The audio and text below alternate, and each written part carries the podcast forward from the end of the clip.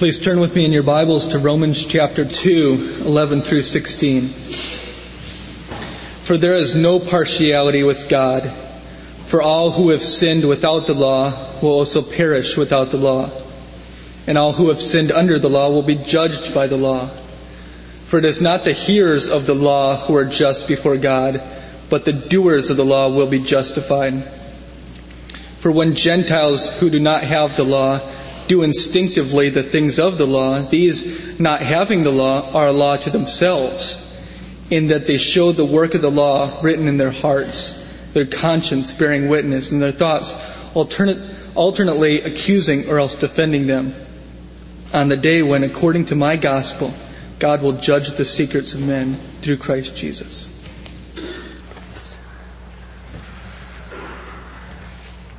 December 27, last year, I preached this text.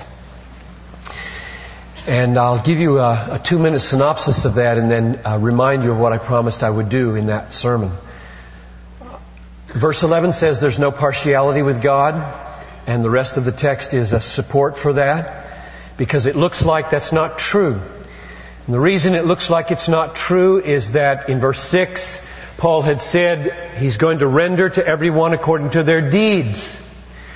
And yet, he only gives one people the book of the law, where all the deeds are described and all the ways of dealings with God, the Jews. And so how can it be impartial if only one little people in the Near East have the book and all over the world people are going to get judged? How's that impartial? And he gives a two-stage answer. The first stage is, it isn't the having of the book. It's the doing of the book that will count at the judgment. Which doesn't help much because how can you know what to do if you don't have the book? And his second answer is, you've all got the book. It's either in your hands or it's on your heart. And therefore everybody will be accountable. Everybody knows a measure of right and wrong. Everybody falls short of their own conscience.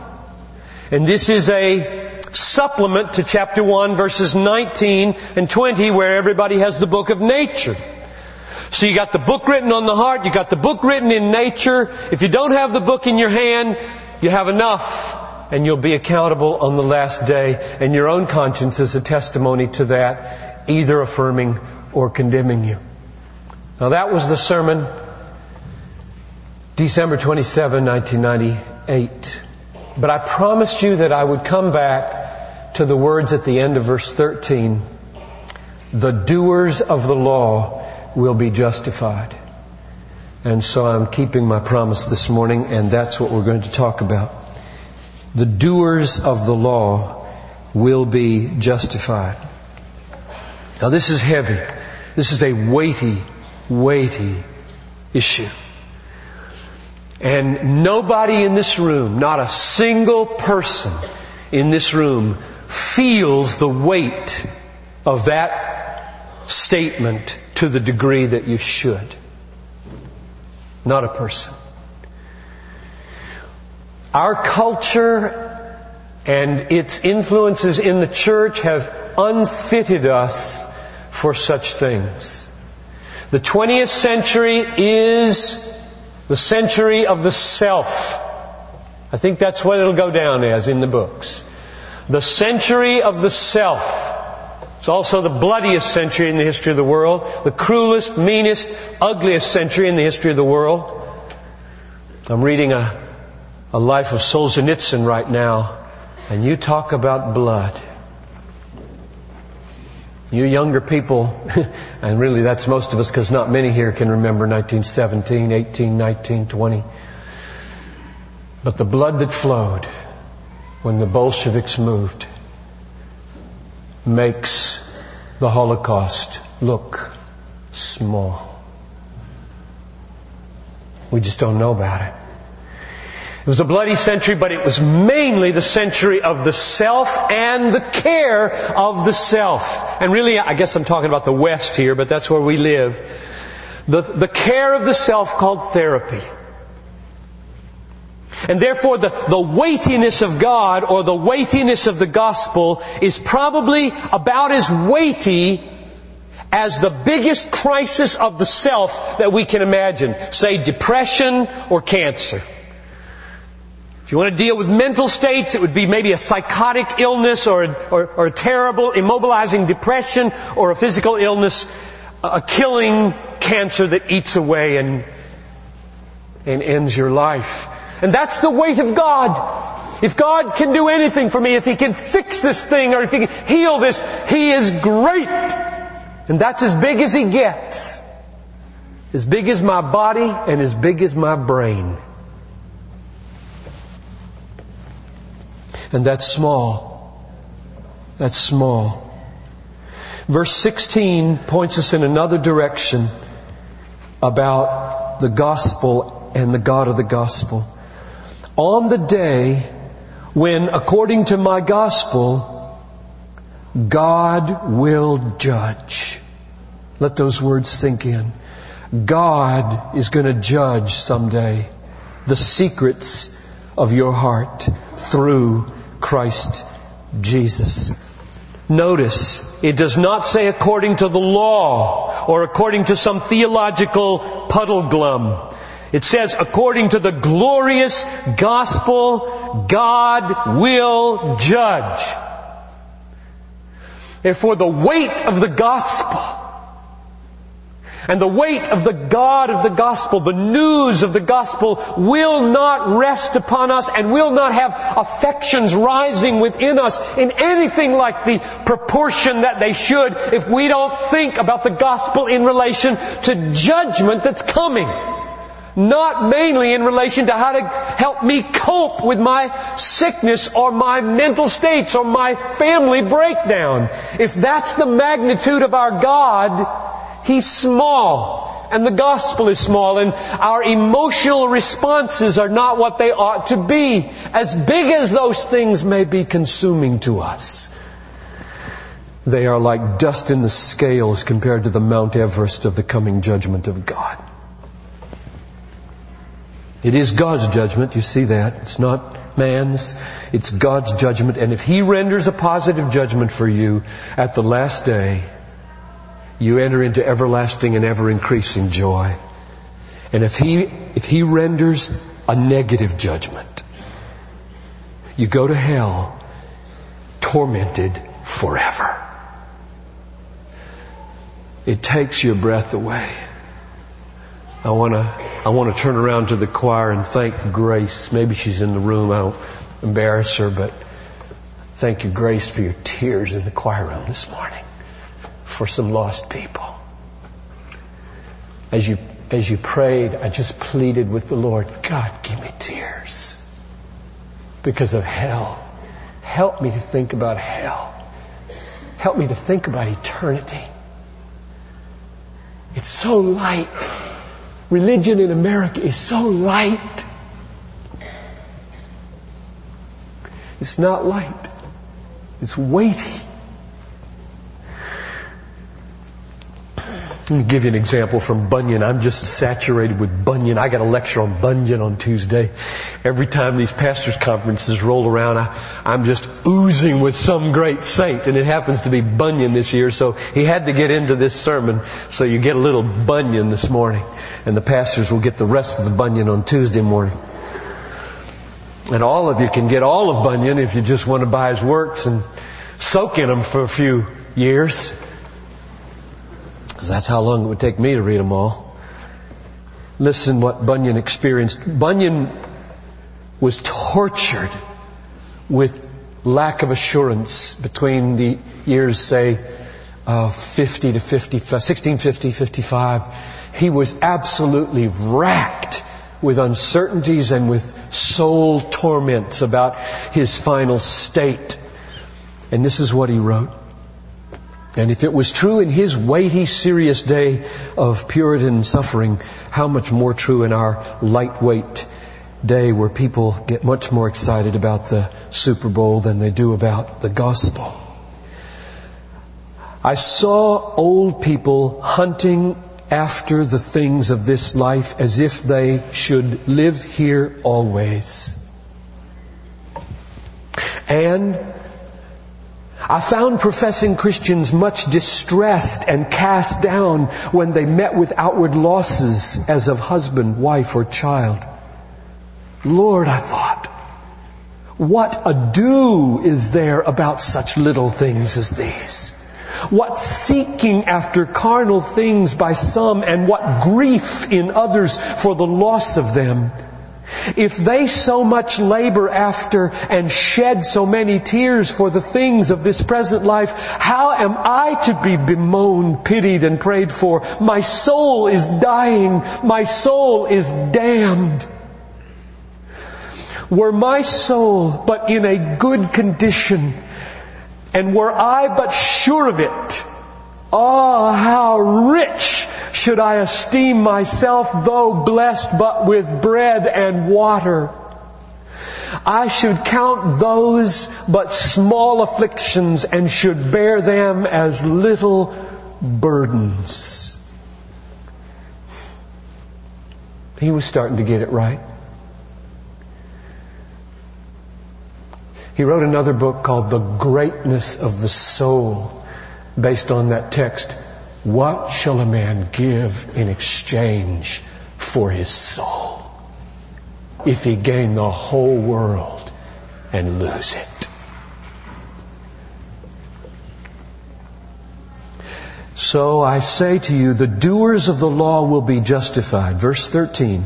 The doers of the law will be, will be justified at the last day, vindicated, declared righteous, acquitted, accepted, welcomed into eternity with joy. The doers of the law will be justified is weighty beyond any of our capacities to feel it. And so I'd like to pray with you before I go on. Let's pray. Father, now I've made the case that this is weighty and that we're not fit for it this morning. And now I want to open it and I just ask that you'd come and rest on this congregation with the weight of glory that it corresponds to the gospel. It corresponds to what it means to get ready to meet God. I know there's some here who are on the brink of terror because of their uncertainty about their own soul, and they are the blessed, perhaps. They are the blessed. If they can taste what's at stake, they are blessed. And there are, I fear, dozens, hundreds maybe, for whom the gospel is so cavalier, so trifling, so ho hum, so taken for granted, they haven't had a heavy thought in five years. Whistling in the dark while the earth opens beneath their feet. Father, come and help us to listen and to hear. In Jesus' name I pray. Amen. What does he mean? When he says the doers of the law will be justified, what does he mean? I want to lift up two possible interpretations. The most common one I'm, I'm going to reject and uh, another one I'm going to affirm and then argue for. The one I'm going to reject goes like this. The doers of the law will be justified is a hypothetical statement which is true of nobody ever. Let me quote John Stott. Now I picked John Stott because I like him and I like his commentary, and I disagree with him on this point. I don't pick some quack that nobody would respect. I mention his name in the hopes that you will now say, whoa, I think I will give this a hearing because this is held by a very esteemed teacher, and I count John Stott to be one of the most feeding expositors in my life as a student. I can remember sitting at Wheaton College reading a little yellow book called Men Made New that changed my life. And I love John Stott. I've written to him about things I disagree with him about, and so this is not behind his back or anything like that. But he has a good commentary, and I quote from it like this. This is a theoretical, he's, he's commenting on verse 13. This is a theoretical or hypothetical statement, of course, since no human being has ever fully obeyed the law. End quote. Now, I don't think that's true that it is a hypothetical statement. His main argument is from chapter 3, verse 20. You might want to look at it. In chapter 3, verse 20, we read, By the works of the law, no flesh will be justified in his sight. For through the law comes the knowledge of sin. All right, now put the two beside each other and you'll see his argument. It's very powerful. Chapter 13, I mean, chapter 2, verse 13 says, The doers of the law will be justified.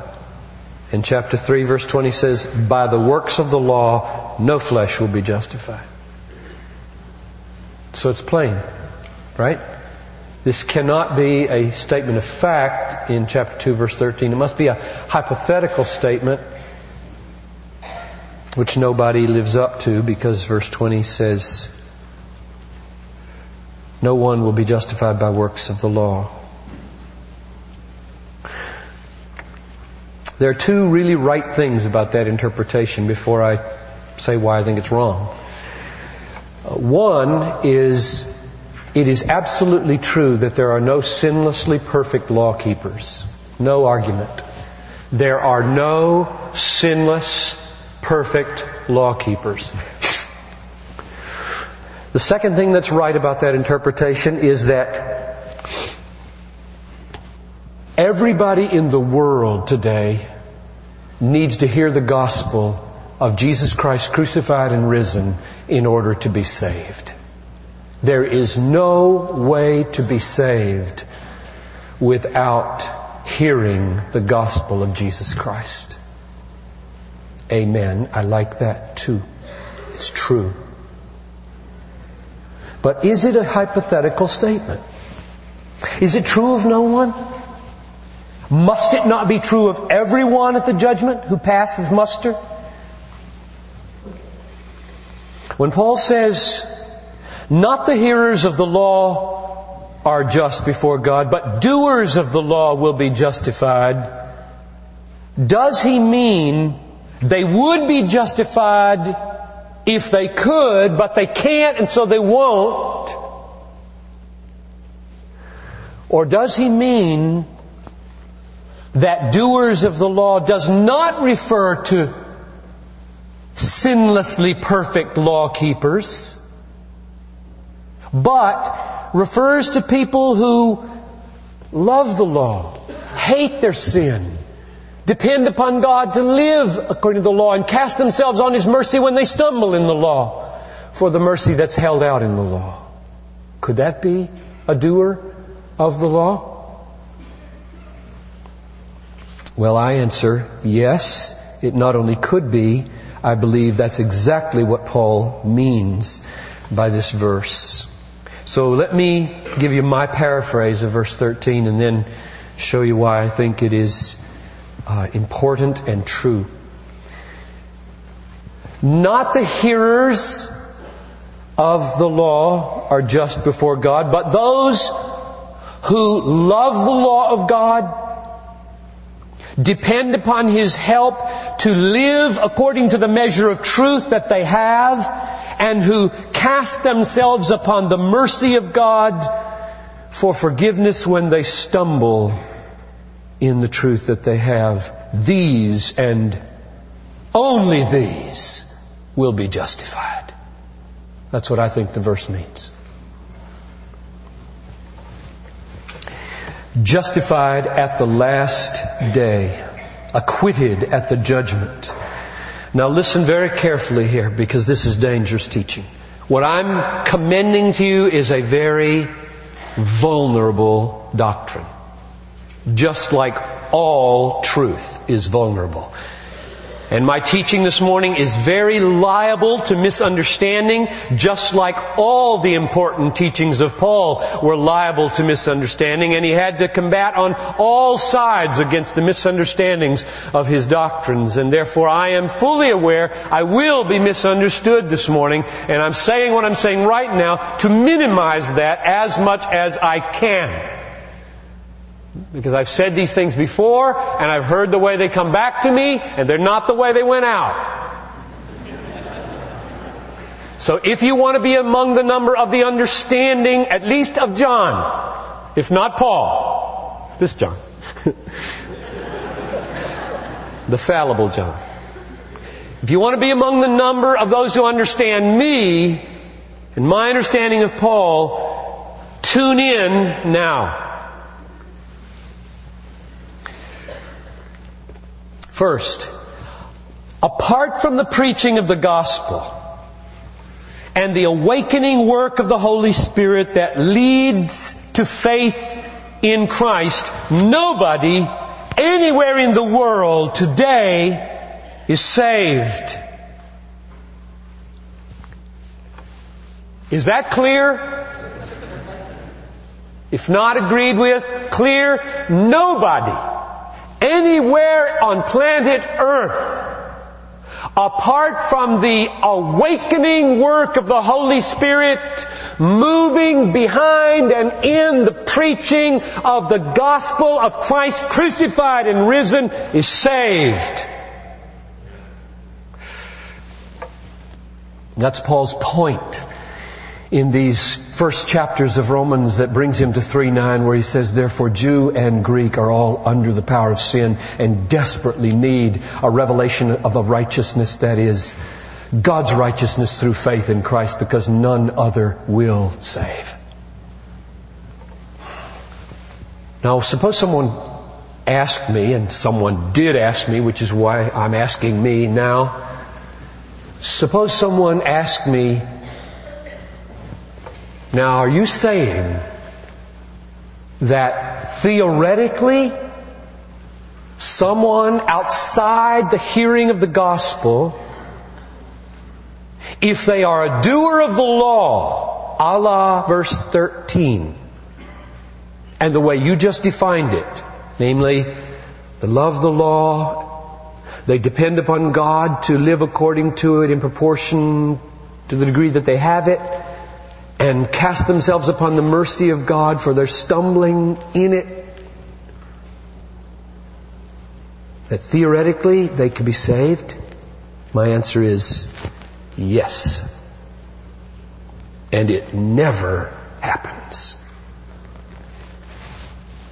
Not once anywhere in the world. And the reason it doesn't happen is because according to chapter 1 verse 18, all men suppress the truth that they have in unrighteousness. No exceptions.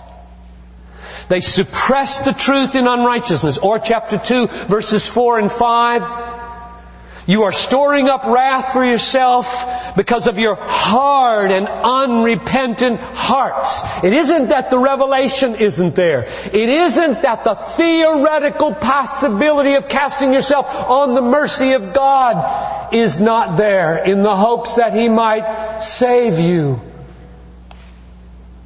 It is that nobody overcomes their hard and unrepentant heart apart from the power of the Holy Spirit who in this age since Jesus Christ has bound himself to the gospel so that he quickens the heart under the preaching of the word of Christ. And there's a reason that he does that.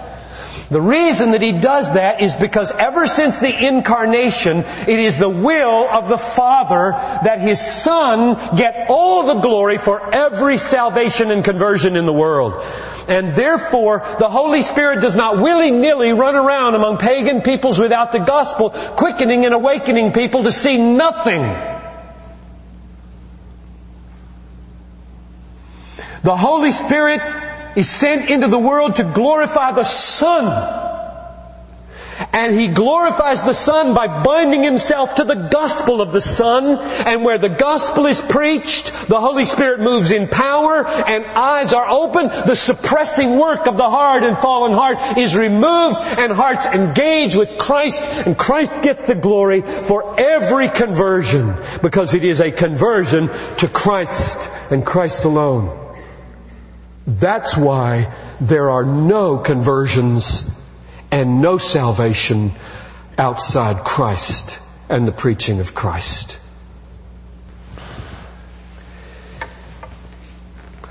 Objection now would be this. Somebody is listening and they say, hmm, sounds just like John Stott to me. You wind up in the same place. Don't you, Pastor John? And so what's the big deal? John Stott and most commentators say the doers of the law will be justified is a hypothetical statement that nobody ever fulfills because it refers to perfect law keeping. And nobody but Jesus has ever been perfect.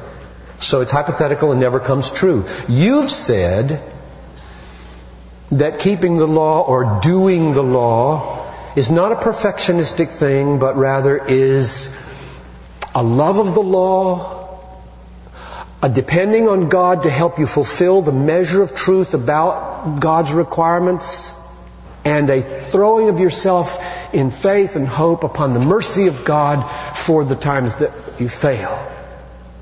But you say, apart from the preaching of the gospel, that never happens. So what's the difference? Isn't yours just as hypothetical as his? And the answer is a resounding no, it isn't. I don't think this statement is hypothetical at all. I think it's a statement of simple, straightforward, actual, experienced fact, and where it isn't true, no one has eternal life. To give you four reasons why I believe that. Number one. Doers of the law will be justified. Verse 13, chapter 2. The doers of the law will be justified does not say, by doing works of the law you will be justified. And therefore it is not a contradiction of chapter 3 verse 20. It does not establish a causal connection between the doing of the law and the experiencing of acquittal to make it the ground or the means like faith is of that acquittal. It doesn't do that. It doesn't say that. It simply says, doers of the law and those who pass muster at the judgment are the same people. That's all it says. And that's what I believe. The only people that will enter life and be acquitted at the last judgment are doers of the law. Whether or not the doing of the law was the ground of their acceptance or functioned the way faith functions to get right with God is not asserted in verse 13 of chapter 2. And I leave it because I just want to show chapter 3 verse 20 is not a contradiction of this verse. And therefore that argument of John Stott I don't think holds. My second reason for believing that this is a statement of fact, not a hypothetical statement, is that it doesn't sound like a hypothetical statement. It sounds like a statement of fact. There's an easy way in Greek to make things hypothetical. There's a little word on, alpha nu, just insert that and you have to translate it then. The doers of the law would be justified if they existed, which they don't. But he didn't write it that way. He wrote it as a simple statement of fact. Doers of the law will be justified. So if it can be let stand as it is, while cohering with the rest that he says, I'm happy and eager to let it stand. Third argument. These last two are the most important, I think. There are real doers of the law in the New Testament, not just hypothetical ones in theology. I'll give you a few examples. Luke chapter 1 verses 5 and 6.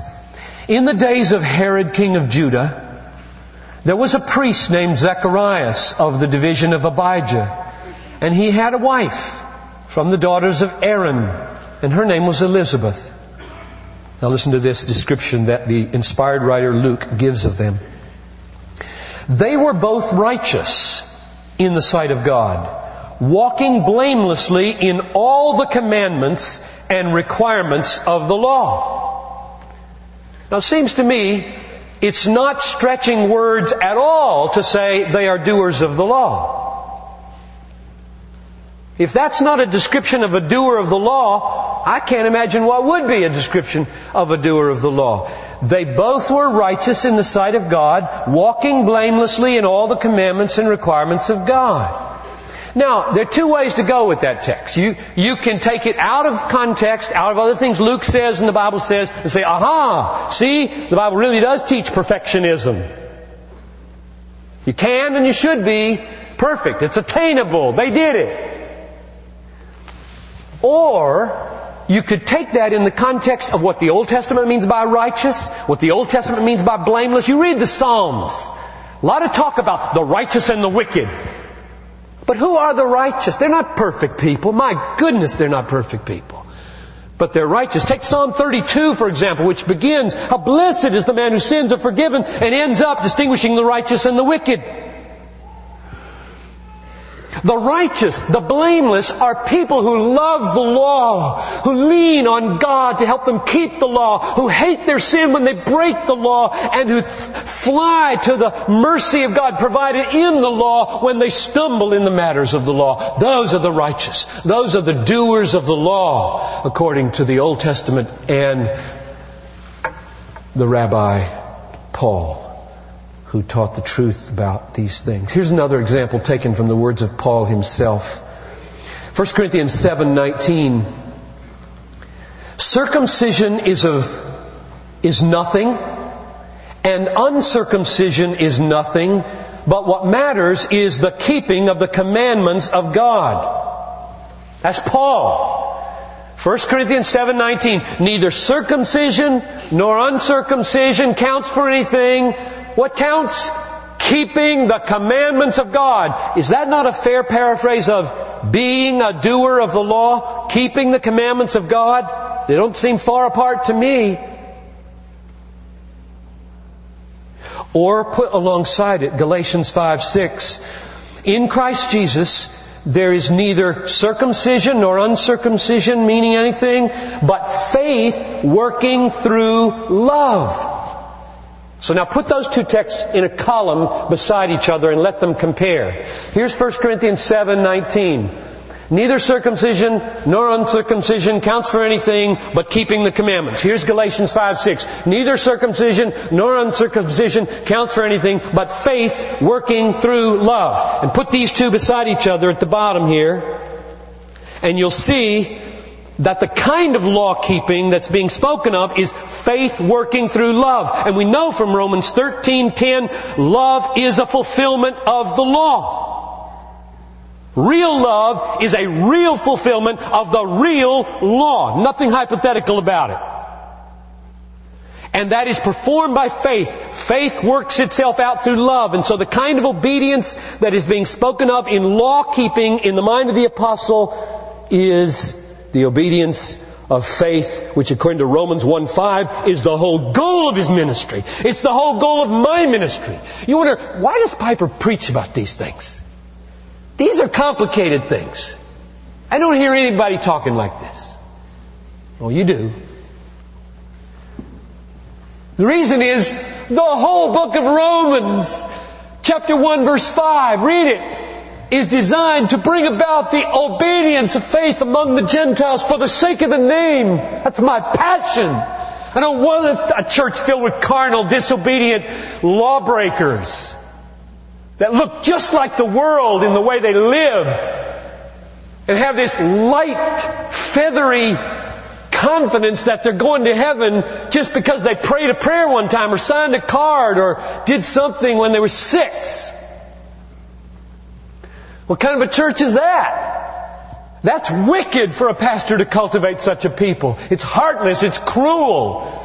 How many people at the judgment will curse their pastors because he didn't tell them when the Lord says to them, Why do you call me Lord, Lord? Depart from me, I never knew you, you workers of iniquity. Workers of iniquity! We didn't think it mattered that you worked iniquity. All you had to do was believe. And the pastors will be cursed. One other text from Paul, chapter 8, verse 3 of Romans. What the law could not do, weak as it was through the flesh, God did sending his own son in the likeness of sinful flesh as an offering for sin. God condemned sin in the flesh. Say, now why did he do that? Why did he send Jesus? Why did he put his son to death? Why did he make atonement for sin? Verse 4. So that the requirement of the law might be fulfilled in us. Not just for us in us who walk. It's a walking issue here. Who walk according to the Spirit and not according to the flesh. Christ died for our sins to provide a perfect alien righteousness for us, which will bring us through the judgment sinners though we be, so that we might fulfill the law in our walk. And if we don't, we didn't trust Him. That's argument number three. Here's the last argument.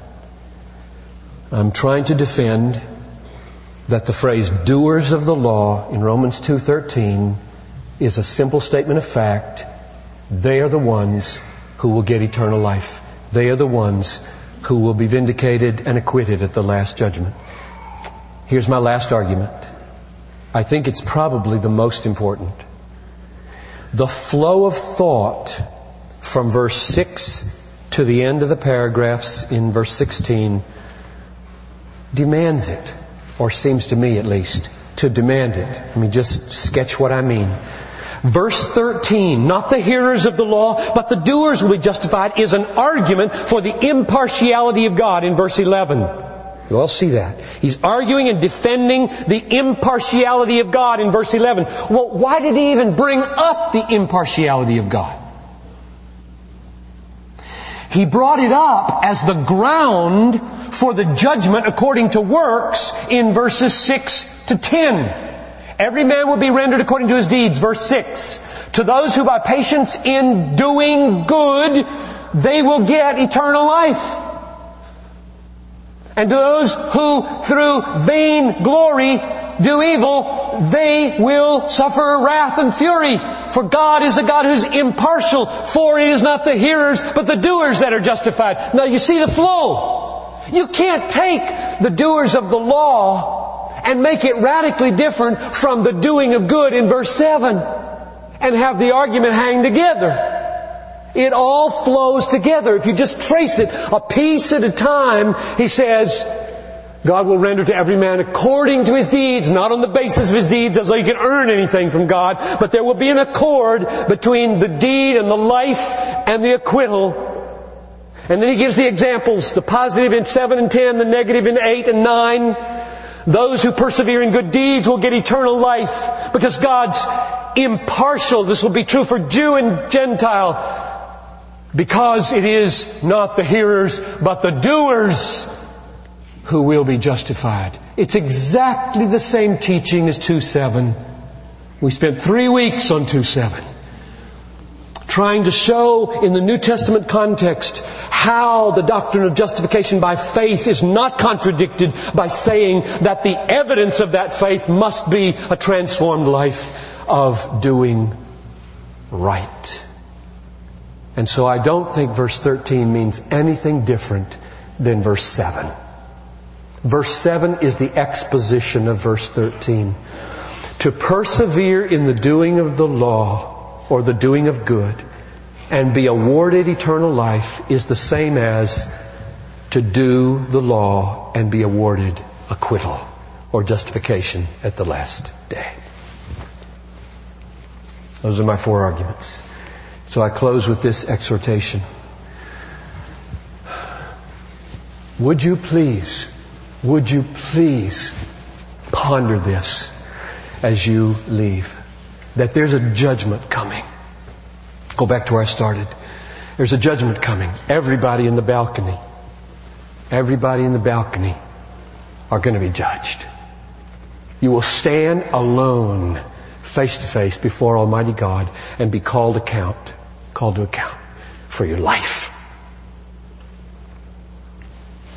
That's big. Everybody on this floor, underneath us, the nurseries, everybody will be called to account for your life. And the glorious good news is that Christ came into the world to save sinners. And He died. And He lived. He lived for you with perfect obedience on your behalf. He died for you to cover all your sins. He was raised for you to vindicate that atonement.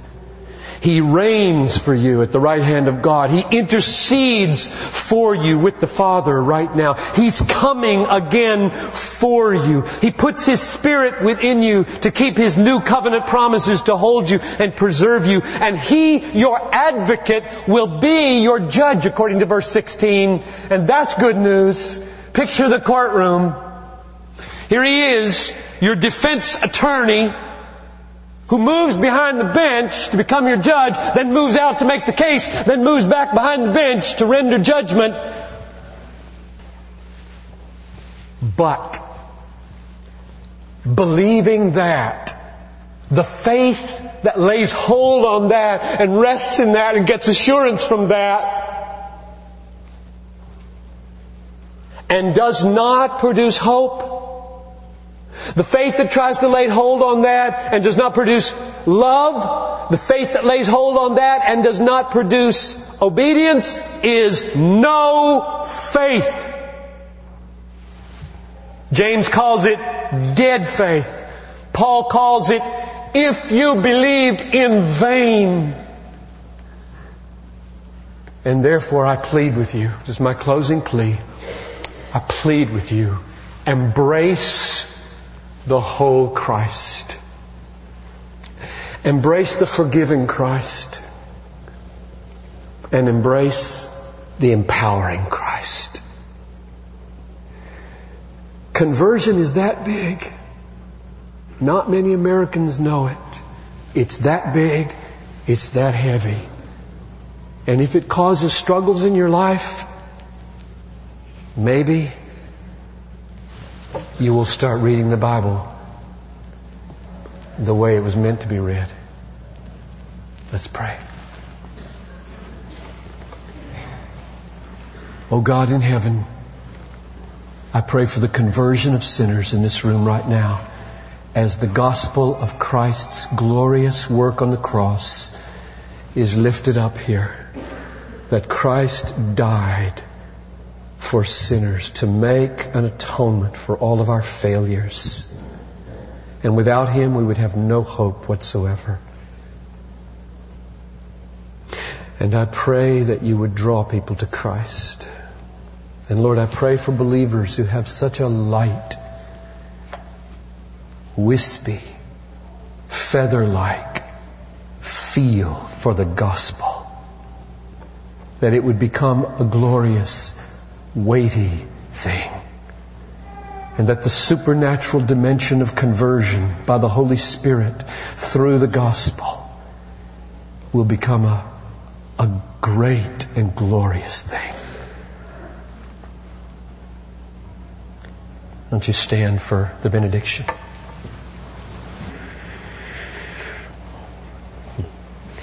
And now may the God of peace, who brought again from the dead the great shepherd of the sheep, by the blood of the eternal covenant, equip you with everything good that you may do His will, working in you that which is pleasing in His sight. Through Jesus Christ, to whom belongs the dominion forever and ever. And all the people said, Amen. You're dismissed.